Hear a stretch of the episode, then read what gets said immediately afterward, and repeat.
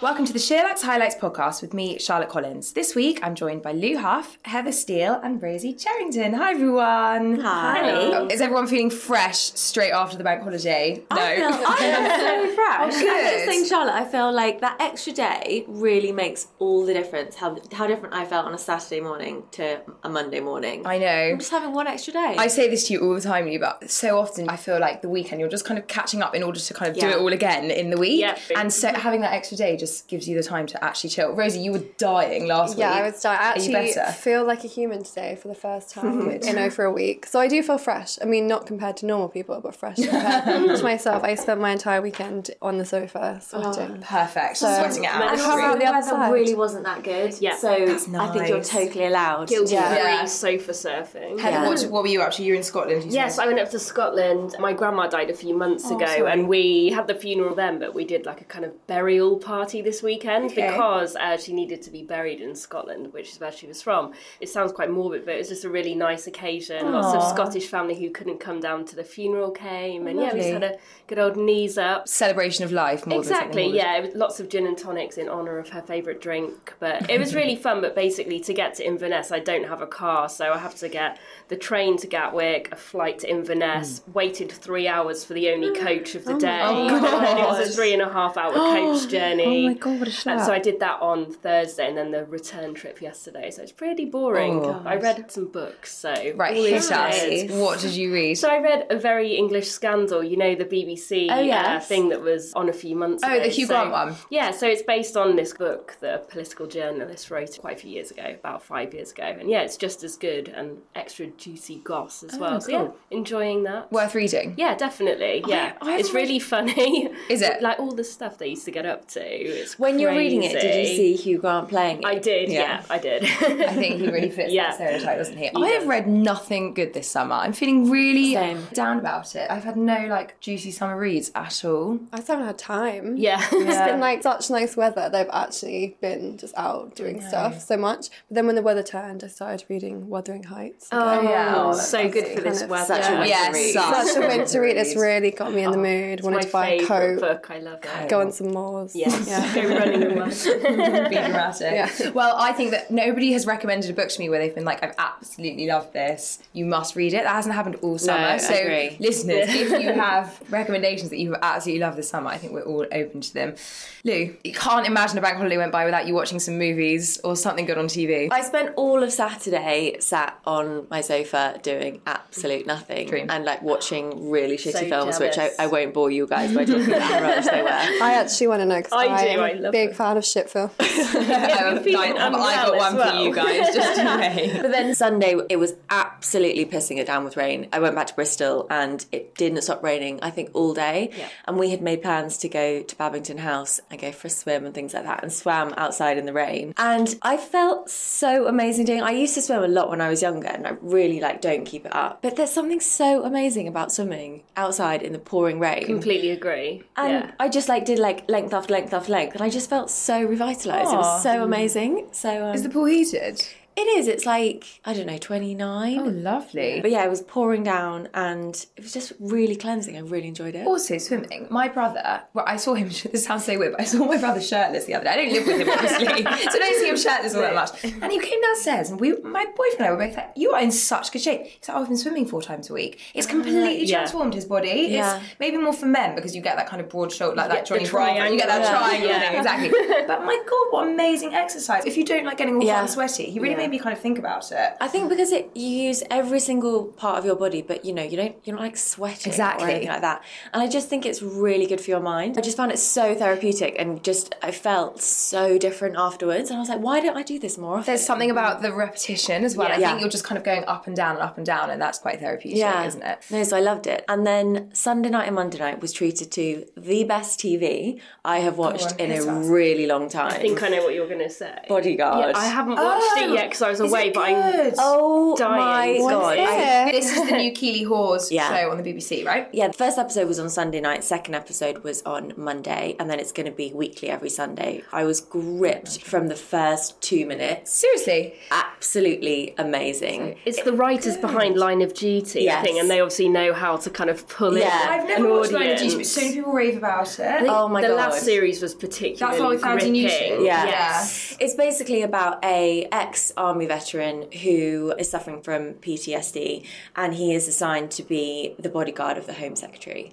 And it's set in London. It's very current. There's a lot of terrorist activity going on, but the storyline is epic. Richard Madden is sensational. That's, in I was it. just about to say this. The guy is famous. It's, yeah, Richard. Yeah. Game of Um, Thrones, yeah. also Cinderella, but And slightly- I think but let's not talk about different that. I've never been more gripped, and I cannot wait for Sunday. And it's so nice. Normally, when you watch something like this, it's on Netflix, and you binge watch it, and it's over. Mm-hmm. Like I'm so excited for that for Sunday oh, now, good. And I've been waiting for a really good series to get back into. But it's got Bond vibes. It's just oh, It's fun. so brilliant. Because that last one that the BBC did was such a. What was that awful one with? McMafia. Yeah, that, Oh, that one, yeah, no, that I didn't watch so that. cheesy. It was so bad. and Yeah. it was so hyped. It was like the BBC's big drama, and it was. I Yeah. thought it Yeah. was useless. so Yeah, it's no. better than that, It's right? so much better. The Okay, good. reviews have been incredible, and Good. I've been so excited to talk about it on Oh. the podcast.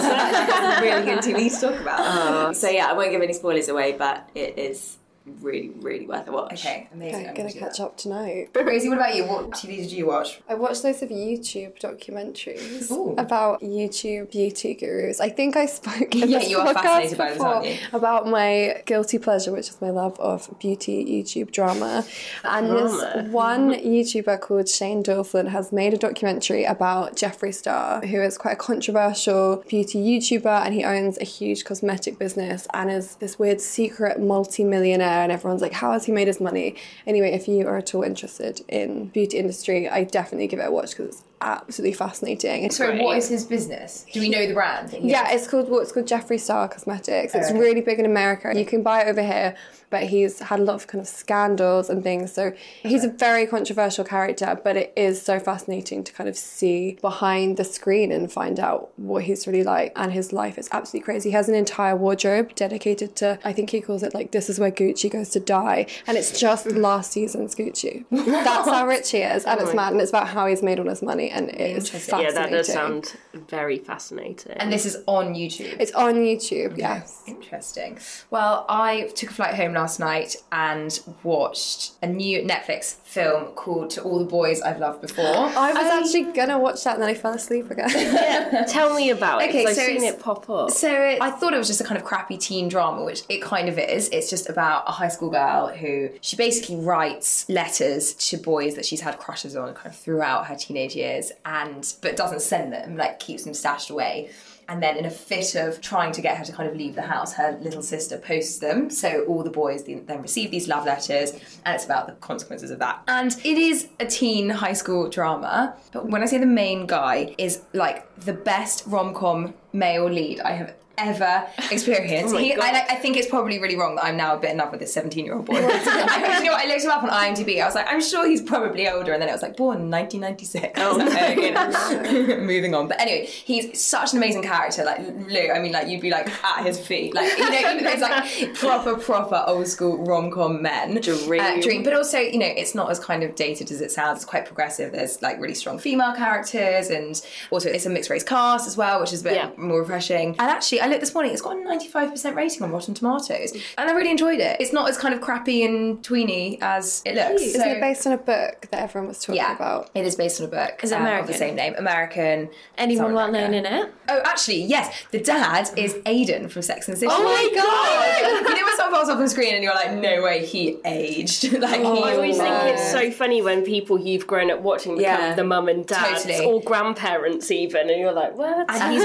looks old as well. Does he? Yeah, really Oh. does. Anyway, so I'd really recommend it. Well, speaking of TV, we actually wrote a piece about the best new additions to Amazon Prime. We all know Netflix gets a lot of love, but Amazon Prime is fast catching up to the streaming service. Do you guys use Amazon? I've never used Amazon Prime. I just would never go to it to think of like, oh, what series shall I watch? Maybe I need to be educated in it. Heather, tell me more. So I only use it occasionally because I live on my own. I basically can't really afford to pay for Netflix, Now TV, and Amazon Prime, especially when I feel like I'm out all the time and don't actually watch that Yeah. much. So I kind of come to it here and there and sort of occasionally buy it month by month. But yeah, I'm not actually using it at the moment because I'm like, it's summer. I'm gonna not. Hang on, watch Amazon Prime, isn't that when you get like next day delivery and everything? Yeah. Yeah, but, Yeah, but it's it's a streaming thing where And you can music. Yeah, It's the name of their streaming service too. Oh, and you can just Yeah. download loads of films and just watch them. So if you pay for an Amazon Prime account, it gives you Yeah. access to this streaming service as well as next day delivery and stuff. Okay. It's kind of all So you- encompassing. yeah, you can kind of buy individual episodes Okay. of series or download films. There's a lot that is free Included. or inc- so, yeah, included with your Yeah. Amazon Prime subscription. So Okay. there's stuff you have to buy that's like the new. It's a bit like Sky, like the newer releases. Right. You have to pay for like on top of, but actually there's loads available within your subscription. Rosie, do you use it? Yeah, I do. Well, it's not my account, it's my mum's. But I went on it when I've run out of things to watch on Netflix, and I was absolutely shook. I couldn't believe it. There's so much stuff there. There's like Girl on the Train, like films that have kind of not yet on Netflix are on Amazon. I was going to say, of get them what I think they're really good at, they kind of, not that we all buy DVDs now, but they do actually release films before they do come out on DVD or on other places. Mm-hmm. So, yeah, if you have missed something at the cinema, sometimes about three months later, like I think Three Billboards is on at the moment, and that was in the cinemas a few months back. And so. Paddington too. And. Paddington Yeah. too, Yes. yeah, I really want to watch. Yeah, I do as well. I actually started watching Paddington 1 on the plane on the way out, but it got a bit sad at the beginning. I know. But I will give it a go. I've Hugh. Grant's the villain as well. He In- gets everywhere, doesn't yes, he? exactly. I use Amazon Prime as much as I use Netflix these Really? days. Yeah, I really do. I love old American sitcoms. That's like my thing, and they have a much better selection on Amazon Prime. There's a lot of downloadable Seinfeld, which is great for me. and as you say, amazing movies. I get loads of great silly rom coms. Which again are really good for just when you're flying or mm-hmm. you know whatever you've got a long journey to take. Plus other series that you can't necessarily get on Netflix. Like I love The Good Wife, and then subsequently The Good Fight, and that's there as well. So I think there's loads. How do you navigate it? 'Cause I find Netflix so overwhelming with how many movies to watch. And whenever I go onto anybody else's account, they always have such a better selection than what's, than Oh, what's on mine. So to kind of be going into another field of TV shows and films, how do you decide which one to go for? I think there's less product and higher quality on Amazon Prime, so there's less shuffling through to be Yeah. done. Don't you agree? Yeah. Do you like things on Netflix, as in when you've watched something that you've liked? Because no. I do, and then it comes up with a more kind of curated Oh, thing. Oh. I try and do that, and then I feel it gives me more of a Okay, sort of. good you, tip to you know. really liked these things, so chances are you'll like that. Okay. The other show I haven't actually watched it, but all my friends are obsessed with the marvelous Mrs. Maisel, which is on Amazon Prime. Yeah, I They say, is it's that absolutely just come out? Yeah. Yeah. it's relatively new, I think, but I think it's based on Joan Rivers' life story. Okay. But I think there's singing and stuff like that in it. Could be wrong, but anyway, I've heard very good things. So Anything everyone with check it singing out. gets me. That's my vote. Let's talk about hen parties. We all love a wedding, from the ceremony to the planning to the highly anticipated hen, but they're getting pretty expensive. A clothing brand called Banana Moon did a survey and found that the average spend on a stag or a hen is a whopping £507. That's just for a UK hen. Apparently, for an abroad hen, it's £998 per guest. These numbers seem stratospheric to me. Heather, oh, have you ever paid anything like this for a hen? Probably, to be honest, I haven't had that many to go to, luckily, because most of my mates are unmarried like me. But I'm kind of dreading when we all start sort of getting married, mainly just because of the hen do's, like just from all the horror stories I've heard. But actually, yeah, one hen do I went on a couple of years ago was about £600, and that was in the UK, and it was kind of Oh my Jesus. staying in a sort of not Center Parcs but one very similar that was cheaper but still expensive so paying for the accommodation for that for three nights and again it was over the bank holiday weekend so that obviously pushed the price up. Just food a spa day. I mean we didn't even really do that much in terms of activities. We drove up so that didn't cost much but i think it was mainly the accommodation. And there's only i think there was eight of us all together so only seven of us paying. And again i think because there weren't loads of us it really did push the price up. And i remember i didn't go on a holiday that year because that was essentially my holiday gosh. because i was like well that's all the money i would have had to go abroad has gone. And then and it was lovely, and yeah, it was you know a very nice occasion. But I really am dreading getting to a stage where there's more than one in a mm-hmm. year because I mm-hmm. honestly don't know. Would it make you think twice if you were organising one or if it was your own? I'm actually organising one of my best friends one for next year. I haven't really started thinking about it yet because the wedding's not till next October. But again, I'm quite worried. I mm-hmm. don't know a lot of her friends from back at home since I've moved away, and they're all going to come down to London, I think. So that's already going to be expensive. Mm-hmm. But I kind of trying to work it out because for them, not living in London, everything is going to seem even more expensive than it mm-hmm. would Yeah, do back up north. But equally, you want to like show your friend a really good time Yeah. and Yeah. make it really special. So I think it's trying to. I think that must be the hard thing out. where everyone's got a different budget in mind of what they're willing to pay, but it's kind of what the bride wants to do. So, you know, I imagine like kicking up a fuss when five other people are keen or no one really wants to sta- I like to say anything is really tricky. And being the organizer, you've kind of become the debt collector as well. Yeah, yeah. Like, you don't, even if you don't really want to do it, you're like, well, You everyone literally are a it up. Yeah. yeah. Yeah. Exactly. Rosie, you're organising one for next year, aren't you? Um, for next year, so next year is probably going to cripple me financially. It's the year all my friends and me turn thirty, and there's about three weddings so far. So Christ. it's going to be an Yeah, it's expensive year. expensive Start times. saving now. Um, yeah, I'm going to be organising one for my friend because she is getting married in the states. It's going to be quite low key. Mm-hmm. We're thinking maybe something like Babington House or Soho Farmhouse or something. Still not cheap option. Not No. option. Low key is not the same as cheap. Yeah. No, but something low key, and there's not going to be that many of us. But I mean, other friends, they're having two hen do's, you know, like a mm. week abroad and then oh, hiring a house in the country. I just think it's getting absolutely outrageous. I think the plot has been lost. Lou? Yeah, I have have been quite lucky and haven't had to pay quite as much as some of these figures, but I've heard real horror stories from friends who have had to. And I think, as you said, when it's a bigger group and there's maybe not everybody, it's kind of different groups of friends of the bride, and nobody really wants to speak up about what they want to do, and everyone wants to do something different. And I don't know, I don't know whether social media has really kind of changed hen parties because Yeah, everything is so publicised. Yeah. And you see what other people are doing, you're like, oh God, I want to be doing that. Yeah. And I don't know, I just think it's got really out of control. Yeah. Well, Oh, in Oh, this God. piece that we wrote about it, we said that a 2016 YouGov survey found that 41% of people consider stag and hen celebrations outdated. Do we think it's a bubble that's going to explode? Has it gone too far? I just think it needs to be a bit more considered. Like, take it back to what it should be. Like, celebrating before you get married with your best friends and do what makes you happy. I don't think it needs to be like lavish or crazy or mm-hmm. anything like that. Mm-hmm. And I don't know, I think people have just lost the plot a little bit. Yeah, I agree. I have to, I've been on quite a few hens and I've never paid anything like £507. The second one I've organised is in two weeks' time and I mean, that's going to be nearer 300 and even then I feel a little bit guilty about Yeah. that. It's not easy to keep it at that limit, but I think there's absolutely no excuse. No. The first one I organised was 250 and again, even that, there's a lot Yeah. of money to pay for a weekend and that's also including all travel, all food, Yeah. you know, people Yeah. won't have to reach for their pockets. I think you need to let people know how much it will cost at the beginning. Like that's how much mm-hmm. it is. I think when it's like, oh, on the night, like let's try and do this, try and do mm-hmm. that, and like splitting the bill, or No things way. like that. Yeah. I think you have to know from a budget perspective from the beginning, and then work it forward from there. Definitely agree. Mm. And Rosie, like you said, if I think if the wedding is going to be abroad as well, then you have to have more low key hen. I know mm. that's what I'll be doing. We've all been in that position when you're trying to get your CV to the top of a pile for your dream job. We spoke to three recruitment experts to find out how you can put yourself ahead in the job stakes by getting your CV looking tip top. Some of the tips included the layout, the wording, and the content, as well as whether you should or shouldn't be attaching a picture. So, Lou, I'll come to you first. Queen of aesthetics, what do you do? the way that it looks is so so important to me and when i was putting together my cv that was the first thing that i was focusing on i think it's really important i think when you've got loads of cvs in front of you the design can really stand out Design in what way? What does that mean?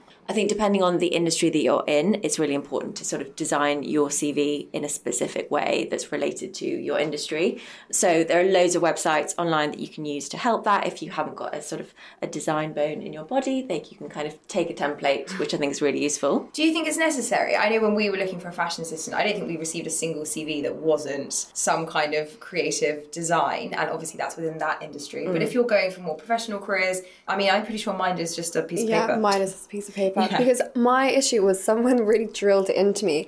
Always keep your CV on one page. Yeah, that's so Yeah. important. And so to fit everything on one page, mine literally looks like a piece of shit. It looks just like a printed out Word document, but it fits all on one page, and that was what was important for me. Well, I have to say the design thing does make it maybe easier to fit it all on one page because we saw a ah. lot of like snazzy kind of Yeah. little boxes in the corner that had Ooh. this oh, bit. Yeah, yeah, yeah. We saw some interesting things. But I agree with you, and I, I also was told that, and, and I know from experience that when you're looking at people's CVs, you just want something really kind of clean and easy to consume. Yeah. And I think Yeah. perhaps having it all in one page in an unfussy Yes. format. Exactly. Yeah, design doesn't need to mean fussy. So mine is a very clean aesthetic, as you Yeah, shocker. um, but it's certainly. I think some people think office design is going to have like flowers and, and lines and boxes here and there. Yeah. It really doesn't need to mean that. So I think yeah, don't automatically assume that you need to fill it with loads of things in order to make it more design I think that's a very good point. Heather, what would you what does your CV look like? controversially is one and a half pages. it was Sacrilegious. it was one, but I got one of my friends offered to show it to his boss and his wife who do lots of recruitment and when it was all on one page and they both said don't believe the myth that it all has to be on mm. one oh, page. So like if well this is just what they said. They were like, Yeah, I think it's more important that you get everything you want to say on the page and Yeah. allow like you said a lot of white space so isn't everything kind of Yeah. cramped in I think the most important thing is just putting what is relevant on there. I think if you're taking out experience that is really relevant to the role that you're applying for, your experience, then you know that's probably not going to do you any favors. But I think past a certain age, you don't need to put what school you went to Yeah. and what GCSEs you took. Yeah, I think completely there's agree. definitely a time where you need to take off that stuff because Yes. it's just really not relevant. Uh, my pet peeves are when people put languages that they're like not really that proficient. Or, in. like, So, yeah, like, GCSE GCSE French, E level yeah. Mandarin. Like I don't really care. And also when people put their hobbies, on, you know, when it kind of is overflowing God, on page two, yeah, and it's the because they're like keen horse But riders. Again, when I finished my sort of higher education or whatever, I'm still really annoyed that there was no real sort of education about how to do CVs and cover letters and things like Mm. that. They're just kind of, right, you've got your degrees now, off you go, try Totally. and find a job. And actually, I think it's so important, and everybody's got sort of conflicting Yeah. Mm. advice. And I think just- also the older you get and the more experience you've had and Yeah. the more roles you've had, it's really difficult to then condense that Yeah, down Mm. to agreed. know what's relevant. And also, I guess if you're maybe at a changing point in your career and perhaps like your roles haven't taken a succinct line in terms of experience Mm-hmm. and how they flow on from each other, and maybe each role is slightly different, or you know, I think that's also quite hard to sort of contain all your experience into one. and you can feel like you're really trivializing or you know, if you're trying to condense like a decade's worth of experience into Yeah. one page then it really does feel like yeah like making it more trivial. Well one of the other big things on this piece was about the wording. It said the key phrases not to use were leverage and utilize in place of use. They're saying don't use overly fancy words in your application. And responsibilities include, I'm pretty sure mine says responsibilities include. Yeah. One of the biggest mistakes job applicants make is including a long drawn out list of all their work duties in a current or past position. Hiring managers likely know the types of tasks you performed in a previous role and don't need a detailed breakdown. I'm not sure I agree with that. I think that's maybe if you're on a very linear career path, kind of as you mm. said, Lou, but I think actually it's good to break down a little bit what you've done. Another key piece of advice is to check check, and check again. I know I once had a massive fuck up oh, where I applied to a job and called them a different Oh, oh business. Yeah, that was, and they came back to me, which was mortifying. Oh I know it was on my it was on my year abroad. It was an internship in Paris for either the New York Times or the Wall Street Journal, and I emailed them other. with the wrong name, and they oh. came back being like, "We are actually not there." Oh, that's yeah, I bet they love sending that email. the And person. when, So you, smart. when you receive that, you're like, no. You- You're like, That's it. I want to crawl into a ditch. But the thing is, once you've done that once, you Oh, will God. never make that mistake again. So that is. and good. as well, just check spelling errors and Spelling. things like that Yeah, in yeah. your CV. Uh, you know, I actually got a job things like with a giant spelling mistake in my CV. Did you? There's hope for Well everyone. done. Just going back to that thing about including a picture,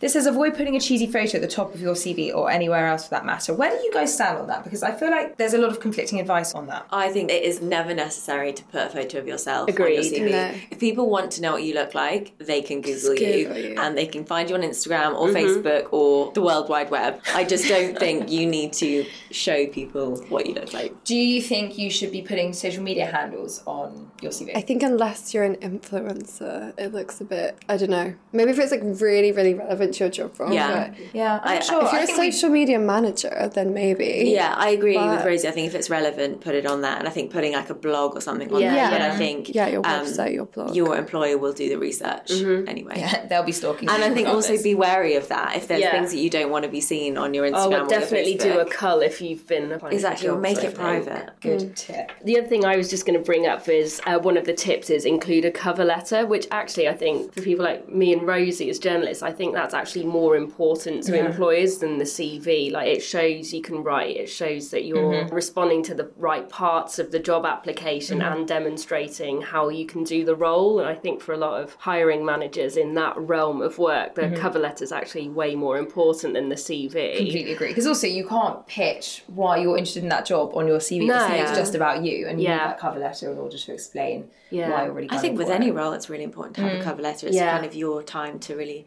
show your experience and mm. shine and stand out, I guess, from somebody else. Speaking of careers, Rosie, you wrote a piece. Can having tattoos still hinder your career in 2018? Contrary to popular belief, it seems being inked won't stop you from getting the job of your dreams anymore. I'm going to come to you first as our resident inking queen. What is the new research saying? So there was new research conducted in America. It was over 2,000 people from all 50 states. They found that the annual earnings of tattooed employees were indistinguishable statistically from those without tattoos. And this is the shocking part. They actually found that tattooed job seekers were not only just as likely to get a job as non-tattooed candidates, but in some instances, and I will say this is for men, not women, and that's what they meant by instances, they were more likely to be hired. 7.3% more likely to be hired. So why do you think it is that men are more likely to be hired to Just tattoos? Institutional sexism, Charlotte. Oh. But what industry is this in? And also, is this like they've got a tattoo on their shoulder and they're wearing a shirt so nobody can see it? And they've just ticked a box to say, yes, I've got a have a tattoo, but nobody in my workplace knew about about it. Yeah, exactly. We don't really know, which is why I did a bit more research because a lot of news outlets were publishing this basically saying, you know, get tattooed, everyone, it's fine. But actually, when you do a bit more research into it, there is still, for people with really visible tattoos, quite a lot of bias against them, especially in really corporate roles. They found that hiring managers were more likely to stereotype people with certain kind of character mm-hmm. traits if they had tattoos and you can also be fired because of your tattoos legally too Legally? yeah legally Because it doesn't come under one of the discrimination. no acts. unless it's a religious tattoo you can not be hired or be fired and it's actually happened there's been cases Wow. in the news So, Heather and Rosie, you both have visible tattoos. Have you ever experienced discrimination and do you see the reasons behind it? well i mean i guess mine are visible but the ones that are visible in like day-to-day life are just like one Small ones. one tiny one because if I wear tights, oh yeah, I forget that now. If head I have my hair, it, if yeah. I have my hair down, I have mm-hmm. tights on, which I wear like eighty percent of the year, mm-hmm. and a long sleeve. No one really is going to see mine Because the majority of yours are on your legs, right? on my legs and on my body, so they're not really out. I can't comment on how it would feel to have a neck piece or full sleeves, mm-hmm. but I can imagine that in a lot of industries, probably not media, it would really, really hinder things. And if you mm. were going for an interview, say in the height of summer,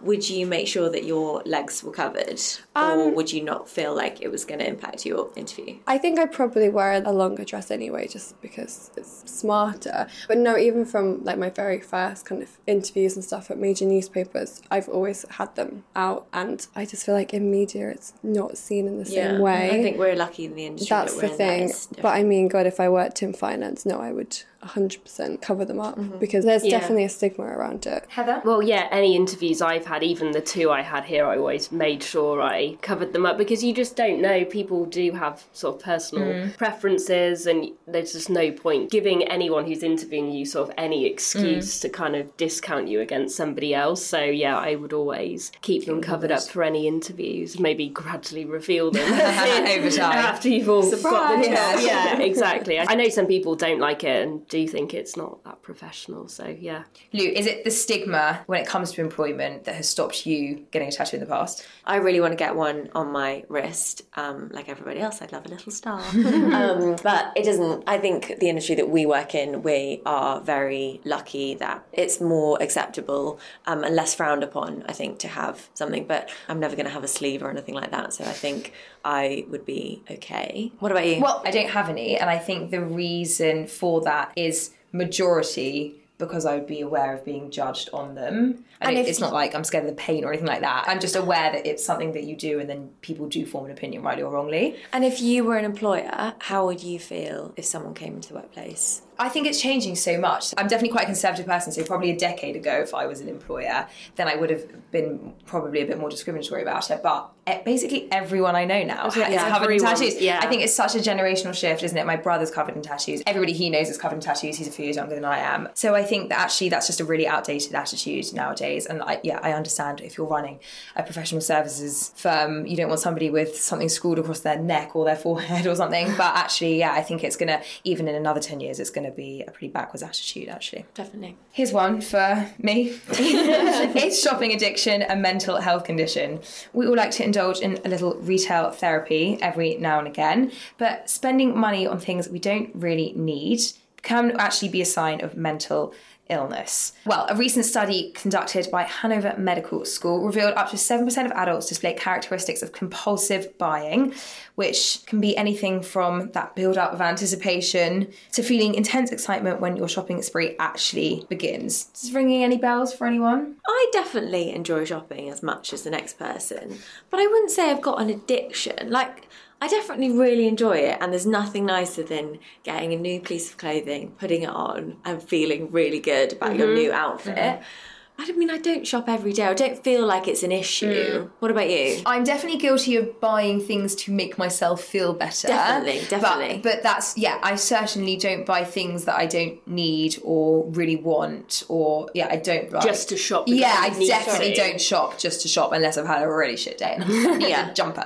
But um, yeah, very. I agree. I actually don't think I fall in this camp because I think these are people who just need to buy anything at any Yeah. point. They liken it to klep- kleptomania actually in this piece, saying that it's just an impulse control disorder. So you have to buy something, you know, at that point that you're getting anxious or I think that's a better way of describing Mm-hmm. it rather than it being an actual sort of shopping addiction. Mm-hmm. I think that may be kind of I don't know. I disagree because I definitely relate to some of these. I think the fourth aspect of this compulsive buying disorder is after you've actually bought the things, you feel kind of disappointed and ashamed at how much money you've spent. And I think it's not kind of like you go to a shop and you have to buy everything, but it's more like, and I've had this before and I really have to like now force myself if I want something to wait to buy it. And then the kind of urge will die down mm-hmm. because it's like this urge. I get really scared of things selling out. And the Topshop website, I'm going to blame a lot of this on that because when stuff sells out and you're like, I really wanted this thing and you have to wait to Oh, buy God, it makes you want it so much more. and you want it so much more, but I just get that sometimes, and I just get panicked that it's going to sell out. So I'll just buy stuff and not really think about do I actually need this? Will I actually wear it? And I used to do this all the time take the tags off, and then two days later, I was like, wait, I don't actually have a use for this. Mm-hmm. So what I will do now is, well, one, I'll make myself wait a few days, even like a week to buy something if I really want it to make sure I still want it and it's not just oh, I really like this and it's going to sell out. And then I will keep the tags on until the last return date. Clever. And hmm. then most of the time I will send it back because I will just realize actually, you know, I don't hmm. really want Yeah. this. And that's what really helped me because it's just this weird like thing of if I have this, I'm gonna wear it to this event and or like I'm gonna wear it on this day and I'm gonna feel like this. And I think the way that stuff is advertised to us makes this so much easier because they use your emotions to sell stuff to you mm-hmm. and they always make you think like if I buy this, I'm gonna feel like this or mm. my life's gonna be like this and really it's you're not gonna feel Yeah, or I'm any look like Yeah, this. again, I think social media plays a big part you're in not gonna feel see someone any different, just a bit poorer. I do think that the rise in, in not just online shopping, but the ease with which you can make returns Yeah. actually has helped that for me. So in the mm, past, if, yeah. like for example, if you try and return something to Zara in store, you I've had this recently where I just I actually ended up keeping something because every time I tried to return it, it was like a 40 minute wait queue. Oh, God. but Zara, as an example, ASOS, loads of brands make returns so easy now that actually even if there is something that I've compulsively bought, I've then got the time to assess it and it can just go straight back. You know, the courier comes and picks it Yeah. up and it's all free. And actually, that's helped me a lot because those impulse purchases are so easy to return that you Yeah. then don't end up making that sacrifice. And I think it makes you realise actually the things that you buy and you keep, for me anyway, are always the pieces that I absolutely mm-hmm. love.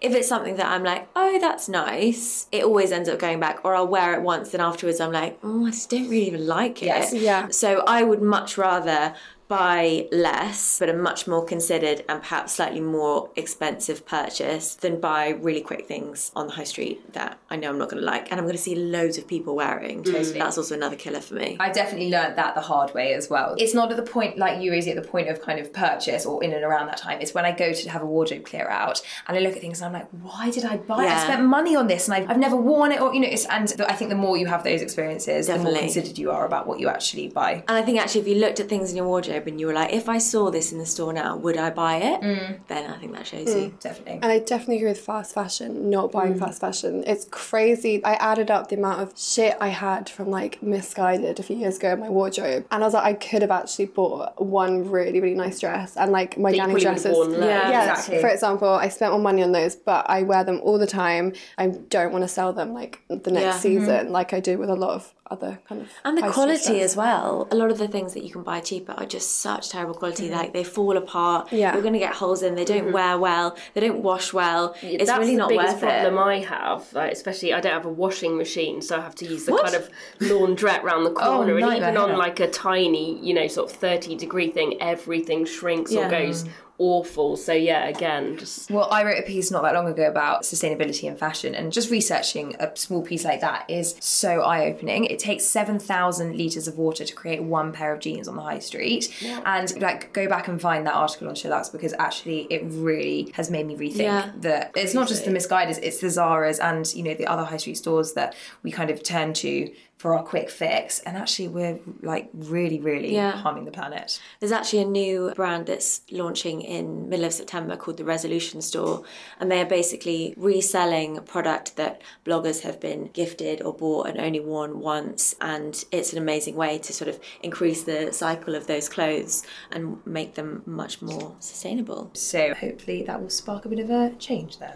We've all heard of catfishing, but have you heard of hatfishing? It's the latest dating buzzword.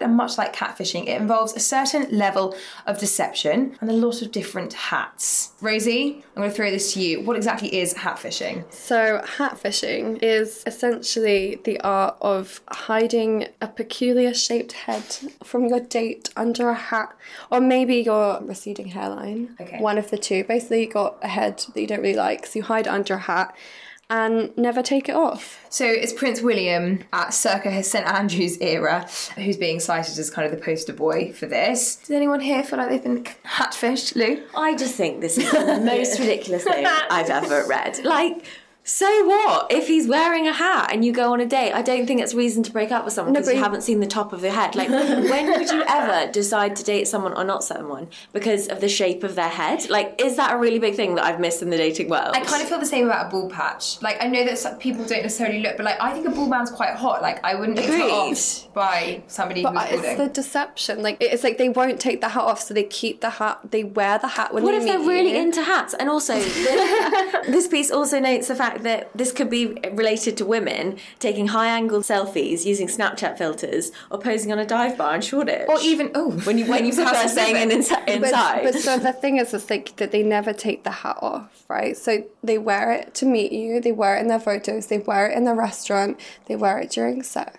I don't believe that that's a thing. I, I don't don't think there are men it out there who are wearing hats during sex. yeah, and that must be such a small percentile. Like how I just don't know how this is a thing. And also, like, okay, I feel like it's kind of like me having fake tan, right? It's not the same as dyeing your hair because that doesn't change. But it's like having a spray tan and going on a date, and then they see you a month later and you're a bit paler. Like, have I been deceptive? It's not Yeah. necessarily that I've tried to like hoodwink him into falling in love with my tan It's just self. like I don't know, drawing on your eyebrows. Yeah. like, I think if that's something that makes someone feel better, wear a hat. yeah, I agree. I did get hatfished once. Did you? Well, yeah. But did you feel he- bad about it? I did. I Did did. you? Did you wear a hat when you had sex? No. Well, that's what we didn't make it that far. Oh, right. so Wait, so what happened? This is my one and only Tinder date a few years ago. Did he And put you off? no, so he was wearing a hat in all of his pictures, and I do like a hat, a backwards cap. Um, yeah, very specifically. And I was like, sick. This guy looks cool. And then he did meet me wearing the hat, and then it, got to a point where I was like, is there a reason you're still wearing a hat indoors? Probably because he's got hat hair and he doesn't want to take his hat Yeah, off now. he- wearing Well, the hat so we already. took off the hat.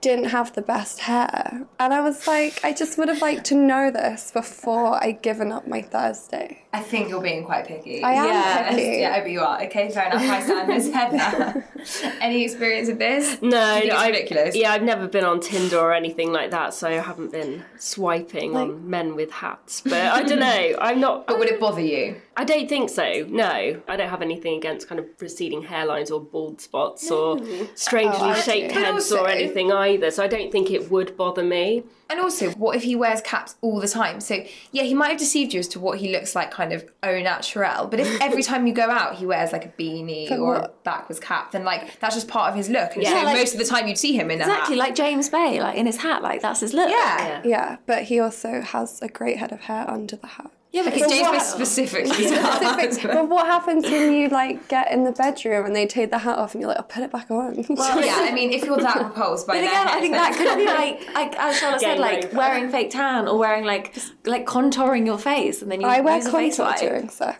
contour. okay. Clean, fresh. Well, you're contour fishing. You're men in that case. Okay, well, I think we've all agreed that that's ridiculous. But I do think that if men are feeling insecure about their hairlines, then they shouldn't because it sounds like everybody's all right with a bit of balding. Except Rosie. Except Rosie. Except Rosie. Get out. And I was thinking, ro- rock a hat if you want to. Yes, agreed. Let's end with a bit of fashion. We wrote a piece on five grown up ways to style a miniskirt. They can get a bit of a bad rap, but we're here to prove they're not actually just for tweeds. I feel like we've got some miniskirt fans in the room here. Heather, you're partial to a not necessarily a mini, but it's but I mean they're not a midi. What are you wearing today? dungaree shorts. Cute. Yeah, no, I've definitely grown to like them with a pair of tights. I don't think I've not brave enough Well, yet. we know that you won't This ditch the summer, tights. I've hardly worn tights Actually, you at all. have I done quite finally embrace it because I didn't really have a choice because it's so fucking hot. Well, exactly. So- but it was weird actually when I came back from holiday the other week, putting tights back on. Mm. I was a bit like, yeah, I can see why everyone The hates tights them. didn't go on your road trip around California. No, not at all. Didn't wear them once. Not in Vegas, Take no? a pair. No, didn't even take a pair. But I do think for winter, yeah, a mini skirt with a big chunky jumper and tights. Yeah. I'm a big fan of that. Do you think they can be grown out, Lou? Definitely. I think you almost need to take that rule of opposite. So I think if you're going to get your legs out, wearing with a chunky knit looks really cool. Mm-hmm. I think generally with like flats, with high tops, I think it looks really cool. I think for probably more of a younger spin, I'm a big fan of a, a mini. And I think there's so many ways to wear it Mm-hmm. in a more grown up style. Also with like a long overcoat. Yeah. I think that looks, looks really cool. I love like a denim mini with a Mac. Yeah. I think that's with a, like a really oversized trench. I think that's a really cool look. Yeah. Rosie, you like a mini as well, don't you? Yeah, I do. And this has been the first summer I have braved Is wearing really? tights. Normally I wear them in like 28 degrees. I really like your black leather one. Yeah, that's a Oh, really yeah. nice one. Nice. Yeah, love a mini skirt, and that's why I'm quite excited about autumn because I get to wear more of my ones that are too short to wear without tights. Yeah. Yeah. With tights again, I just think I really want to buy more sheer tights. I know you guys did an article about it last year, but I only just bought some actually expensive ones because before I just feel like they make my legs look like bags of black yogurt. Sorry, you bought expensive Sheer nude, tights. like nude, Not- or no, oh, like, God, a, no. like I've pale got- black, Opaque. Definitely can't wear nude not opaque, tattoos. like transparent Uh, black. like black, yeah, like 20 denier. Yeah, yeah, yeah. Okay. From Wolford. Mm-hmm. And the difference is Mm. shocking. A And good pair of tights can transform your life. I legs. could not believe, I just couldn't, I was like, what have I been doing my Yeah, whole it's life? really worth it. I'm now very excited to get my mini skirts back out. Not so excited to snag the 30 Yeah. quid pair of tights first Yeah. go, but Can I just say one tip if you're going to be wearing tights and a mini skirt is to make sure that you don't have that like Oh, cycling seam. short Yeah. line. Yeah. oh yeah. Well, nice tights though tend not to have that seam though, do, do, don't they? Or Really actually, mindful. there was a girl opposite me on the train this morning, and she was wearing like the suspendery style ones, and I could see the top. Oh, God. Of this, you know, where it, like attached Yeah. to her Not a good look. that used to be a deliberate look, wearing those with denim shorts. Wow. Yeah, and there also used to be the tights that had like the passioning down. Oh, the yeah, back. I yeah, remember yeah. I was quite those. into them back in mm. 2011, whatever it was. Yeah. Lou, if people want to buy a mini skirt, where should they be looking? I'm a big fan of a suede mango one that's out there right now. So good. Actually, I bought a suede mango one probably three, four years ago, and it's still going strong. And they've got, I think they've done a similar one this season. And other stories also really good for skirts. And there's also a lot of cord mini skirts I'm this quite season. Oh, liking those. So I think Yeah. going into autumn winter, that's a really good way of kind of tapping into that trend if you don't want to go with a full on suit. that 70s vibe. There's Yeah. also some really nice leather styles at Marsh. Yeah. That'll be another top tip. I think you can never go wrong with a, a leather mini skirt. Agreed. I think it's a bit of a I need staple to actually. find one. Okay, Yeah. we'll hook you up. Thanks. Well, I think that's all we've got time for today. If you enjoyed the podcast, do please rate, review, subscribe, and tell your friends, and we'll see you next week.